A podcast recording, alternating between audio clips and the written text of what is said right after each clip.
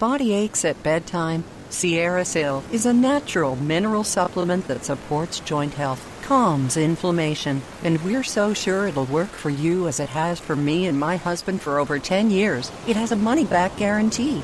Go to sierrasil.com, S I E R R A S I L, and use the code DRIFT for 10% off.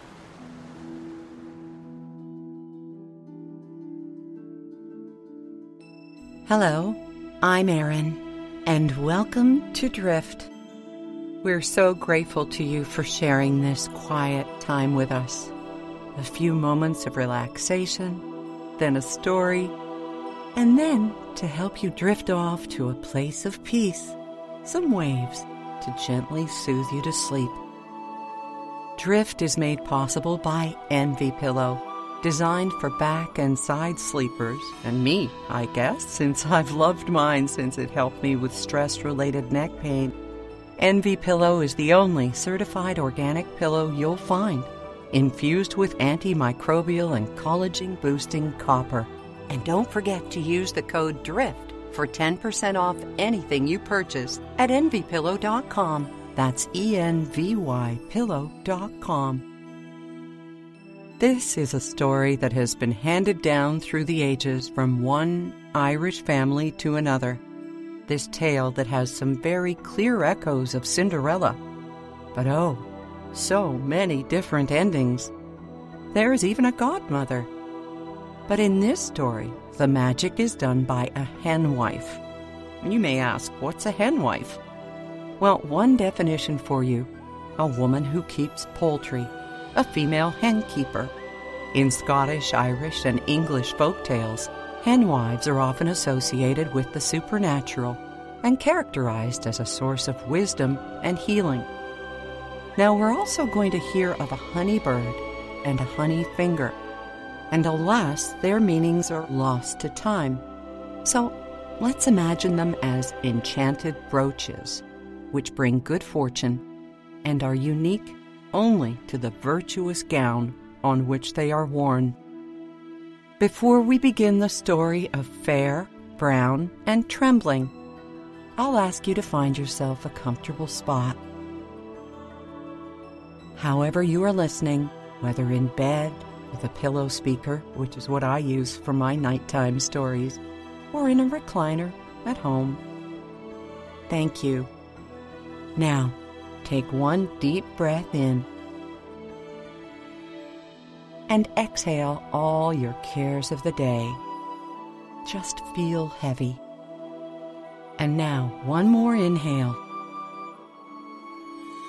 And as you exhale, think these words I am safe. I am loved. I am at peace. And if you're ready, we shall drift. King Hugh lived in a part of the land that is in present day County Donegal. And he had three daughters, whose names were Fair, Brown, and Trembling. Fair and Brown always had new dresses and went to church every Sunday. Trembling wanted to go to church, but she was kept at home to do the cooking and work. They would not let her go out of the house at all for she was far more beautiful than the other two, and they were afraid she might find herself a husband before they did, and get herself a good one, and they couldn't have that. They carried on in this way for seven years, and at the end of seven years, the son of the king of Emania fell in love with the eldest sister. One Sunday morning, after the other two had gone to church, the old henwife came into the kitchen to Trembling and said, It's a church you ought to be this day instead of working here at home. How could I go? said Trembling. I have no clothes good enough to wear at church. And if my sisters were to see me there, they'd kill me for going out of the house. So the henwife said, I'll give you a finer dress than either of them has ever seen. And now tell me, what dress will you have? Hmm, she thought. I'll have a dress as white as snow and green shoes for my feet. Then the hen wife put on the cloak of darkness, clipped a piece from the old clothes the young woman had on, and asked for the whitest robes in the world, and the most beautiful that could be found, and a pair of green shoes. Well, in that moment, the robe and the shoes appeared, and she brought them to Trembling, who put them on. When the girl was ready and dressed, the hen wife said, I have a honey bird brooch here to sit on your right shoulder and a honey finger pin to put on your left. At the door stands a milk white mare with a golden saddle for you to sit on and a golden bridle to hold in your hand. Trembling sat on the golden saddle, and when she was ready to go, the henwife said, You must not go inside the door of the church, and the minute the people rise up at the end of Mass, you must get out of there and ride home as fast as the mare will carry you. When Trembling came to the door of the church, everyone inside was trying to get a glimpse of her to know who she was, but not one could. When they saw her hurrying away at the end of Mass, they ran out to catch up with her, but they could not. She had taken off before anyone could come near her. From the minute she left the church till she got home, she rode like the wind. She dismounted at the door, went in and found the henwife had dinner ready. Then Trembling took off the white robes and pulled on her old dress in a heartbeat. When the two sisters came home, the henwife said, Have you any news today from church? We have great news, said they. We saw a wonderful grand lady at the church door. The likes of the robes she had we have never before seen on a woman. Our dresses paled in comparison to what she wore, and there wasn't a man at the church, from the king to the beggar, who wasn't trying to look at her and know who she was. The sisters would not stop begging or complaining until they had two dresses just like the robes of the strange lady. But those special brooches were not to be found. A week passed, and the next Sunday the two sisters went to church again, leaving the youngest at home to cook the dinner. After they had gone, the henwife came in and asked, Will you go to church today? Well, you know I would go if I could, said Trembling. What will you wear? asked the hen wife. The finest black satin that can be found, and red shoes for my feet. What color do you want the mare to be? I want her to be so black and so glossy that I can see myself in her coat. Just as she had the previous Sunday, the henwife put on the cloak of darkness and asked for the robes and the mare and right away she had them. When Trembling was dressed, the henwife put the honey bird on her right shoulder and the honey finger on her left. The saddle on the mare was silver, and so was the bridle. Can you just picture it, though? When Trembling sat in the saddle and was about to leave, the henwife ordered her strictly, once again, not to go inside the door of the church, but to rush away as soon as the people rose at the end of Mass, and hurry home on the mare before any man could stop her. That Sunday, the people stared at her even longer than the first time, and all they were thinking of was, Who is this? But they had no chance, for the moment the people rose at the end of Mass, she slipped up from the church was up in the silver saddle and home before anyone could stop her or talk to her. The henwife had the dinner ready. Trembling took off her satin robe and was back into her old clothes before her sisters got home. What news have you today? asked the henwife of the sisters when they came from the church. Oh, we saw the grand strange lady again, and of course, no one thought another thing about our dresses after looking at the robes of satin that she had on. And everyone at church, from the richest to the poorest, had their mouths open, gazing at her, and not one man was looking at us. The two sisters persisted and bothered the henwife till they got dresses just about as close to the strange lady's robes as they could find. Of course, they were not as good, for the likes of those robes could not be found in all of Erin. When the third Sunday came, Fair and Brown went to church dressed in black. They left Trembling at home to work in the kitchen as usual, and told her to be sure and have dinner ready when they came back. After they had gone and were out of sight, the henwife came to the kitchen and said, Well, my dear, are you up for church today? Oh, you know I would go if I had a new dress to wear. I'll get you any dress you ask for. What would you like? A dress red as a rose from the waist down, and white as snow from the waist up. A cape of green on my shoulders, and a hat on my head, with a red, a white, and a green feather in it, and shoes for my feet with the toes red, the middle white, and the backs and heels green. While that sounds like a lot, it seemed no ask was too big for Trembling's dear helpmate.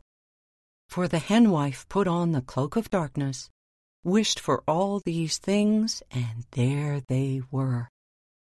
When Trembling was dressed, the henwife put the honey-bird brooch on her right shoulder and the honey finger pin on her left, and placing the hat on her head, clipped a few hairs from one lock and a few from another with her scissors, and that moment the most beautiful golden hair was flowing down over the girl's shoulders. Then the henwife asked what kind of a mare she would ride. She said white, with blue and gold-colored diamond-shaped spots all over her body.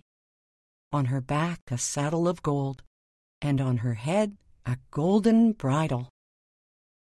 In a flash the mare stood there before the door, and a bird sitting between her ears, which began to sing as soon as Trembling was in the saddle, and never stopped till she came home from the church.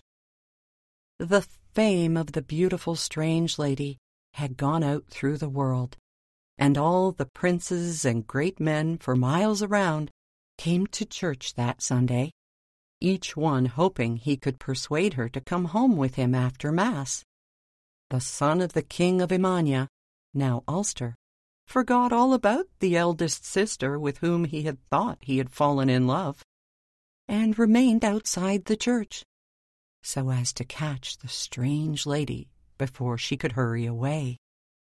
The church was more crowded than ever before, and there were three times as many outside. There was such a throng before the church that Trembling could only come inside the gate.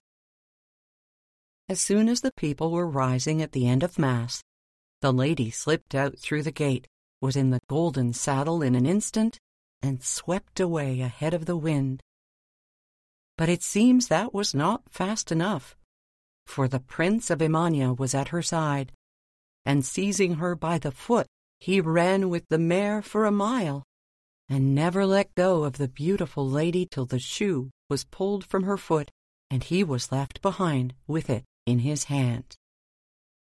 She came home as fast as the mare could carry her, and was thinking all the time that the henwife would be furious with her for losing the shoe. Seeing her so concerned, the old woman asked, What's the trouble, my dear? Oh, I've lost one of my shoes, said Trembling. Don't mind that. Maybe it's the best thing that ever happened to you.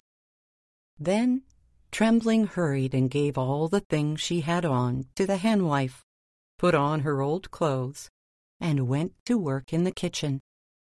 When the sisters came home, the henwife asked again, Have you any news from the church, girls? We have indeed, they said for we saw the grandest sight today. The strange lady came again, in grander array than before. She and her horse wore the finest colors in the world, and between the ears of the horse was a bird, which never stopped singing from the time she came till she went away. The lady herself is the most beautiful woman ever seen by man in Erin. Meantime, after Trembling had disappeared from the church, the son of the king of Emania said to the other king's sons and all of the noblemen who had gathered from afar, I will have that lady for my own, if she will have me. They all said, You didn't win her just by taking the shoe off her foot. You'll have to win her by the point of the sword. You'll have to fight for her with us before you can ask her to be your own.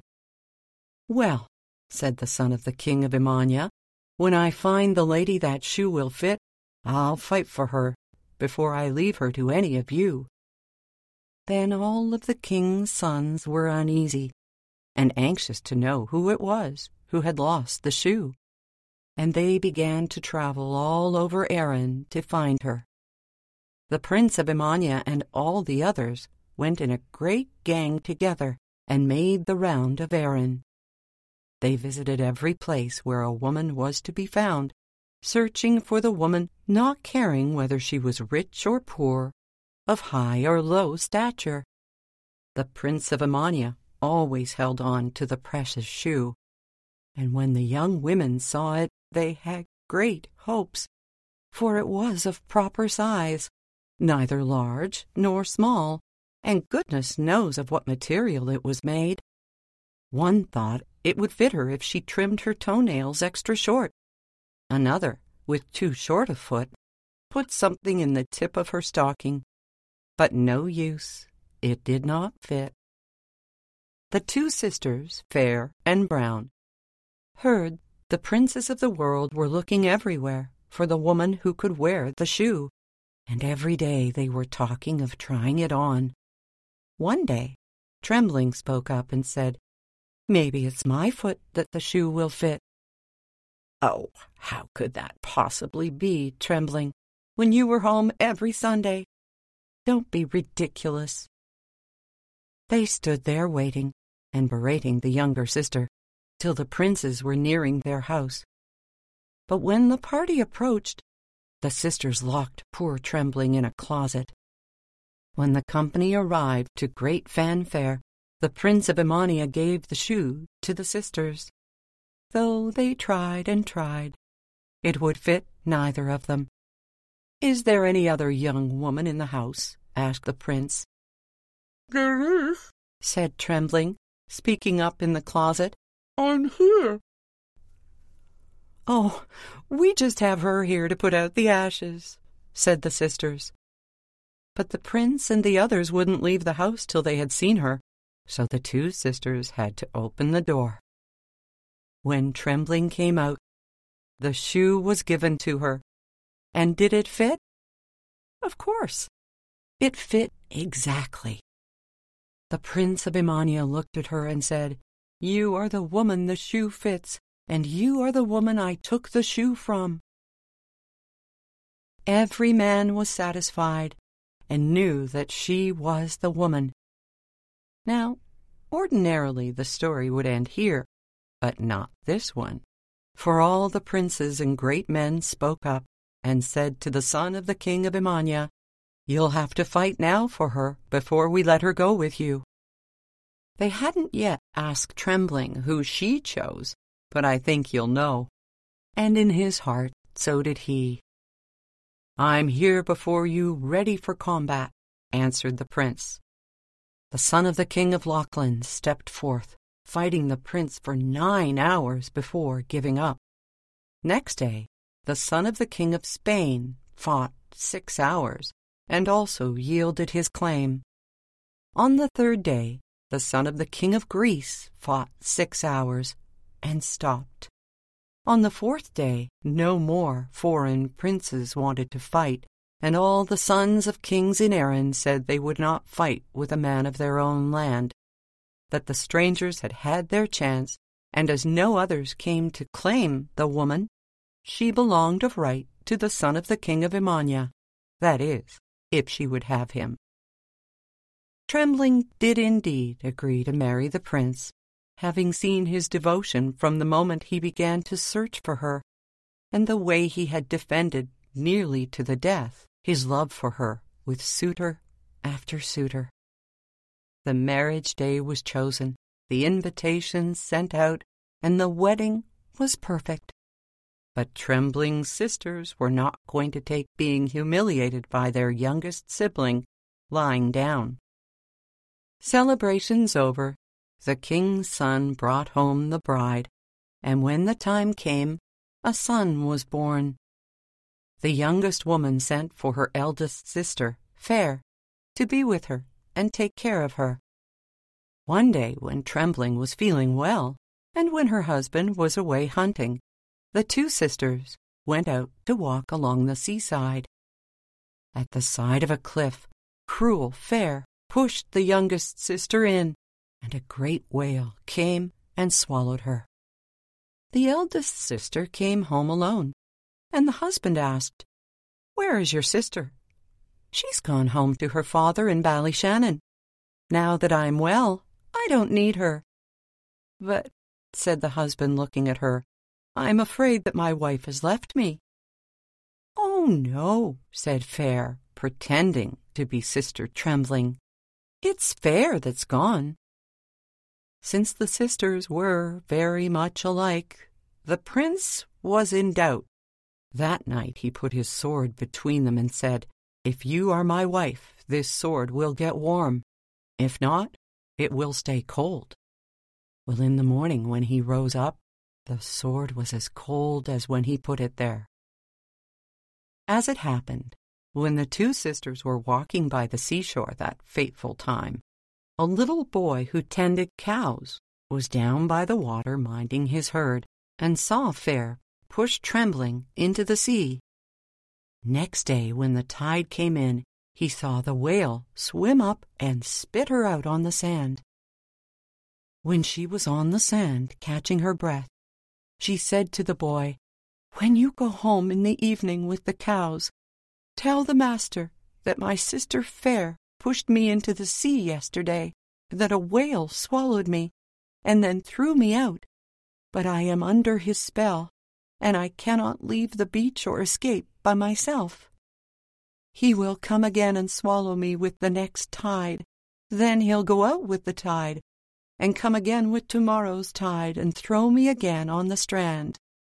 The whale will cast me out three times, and unless my husband saves me before I'm swallowed the fourth time, I shall be lost.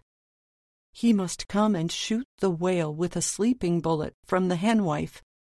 When he turns on the broad of his back, under the breast fin of the whale is a reddish brown spot.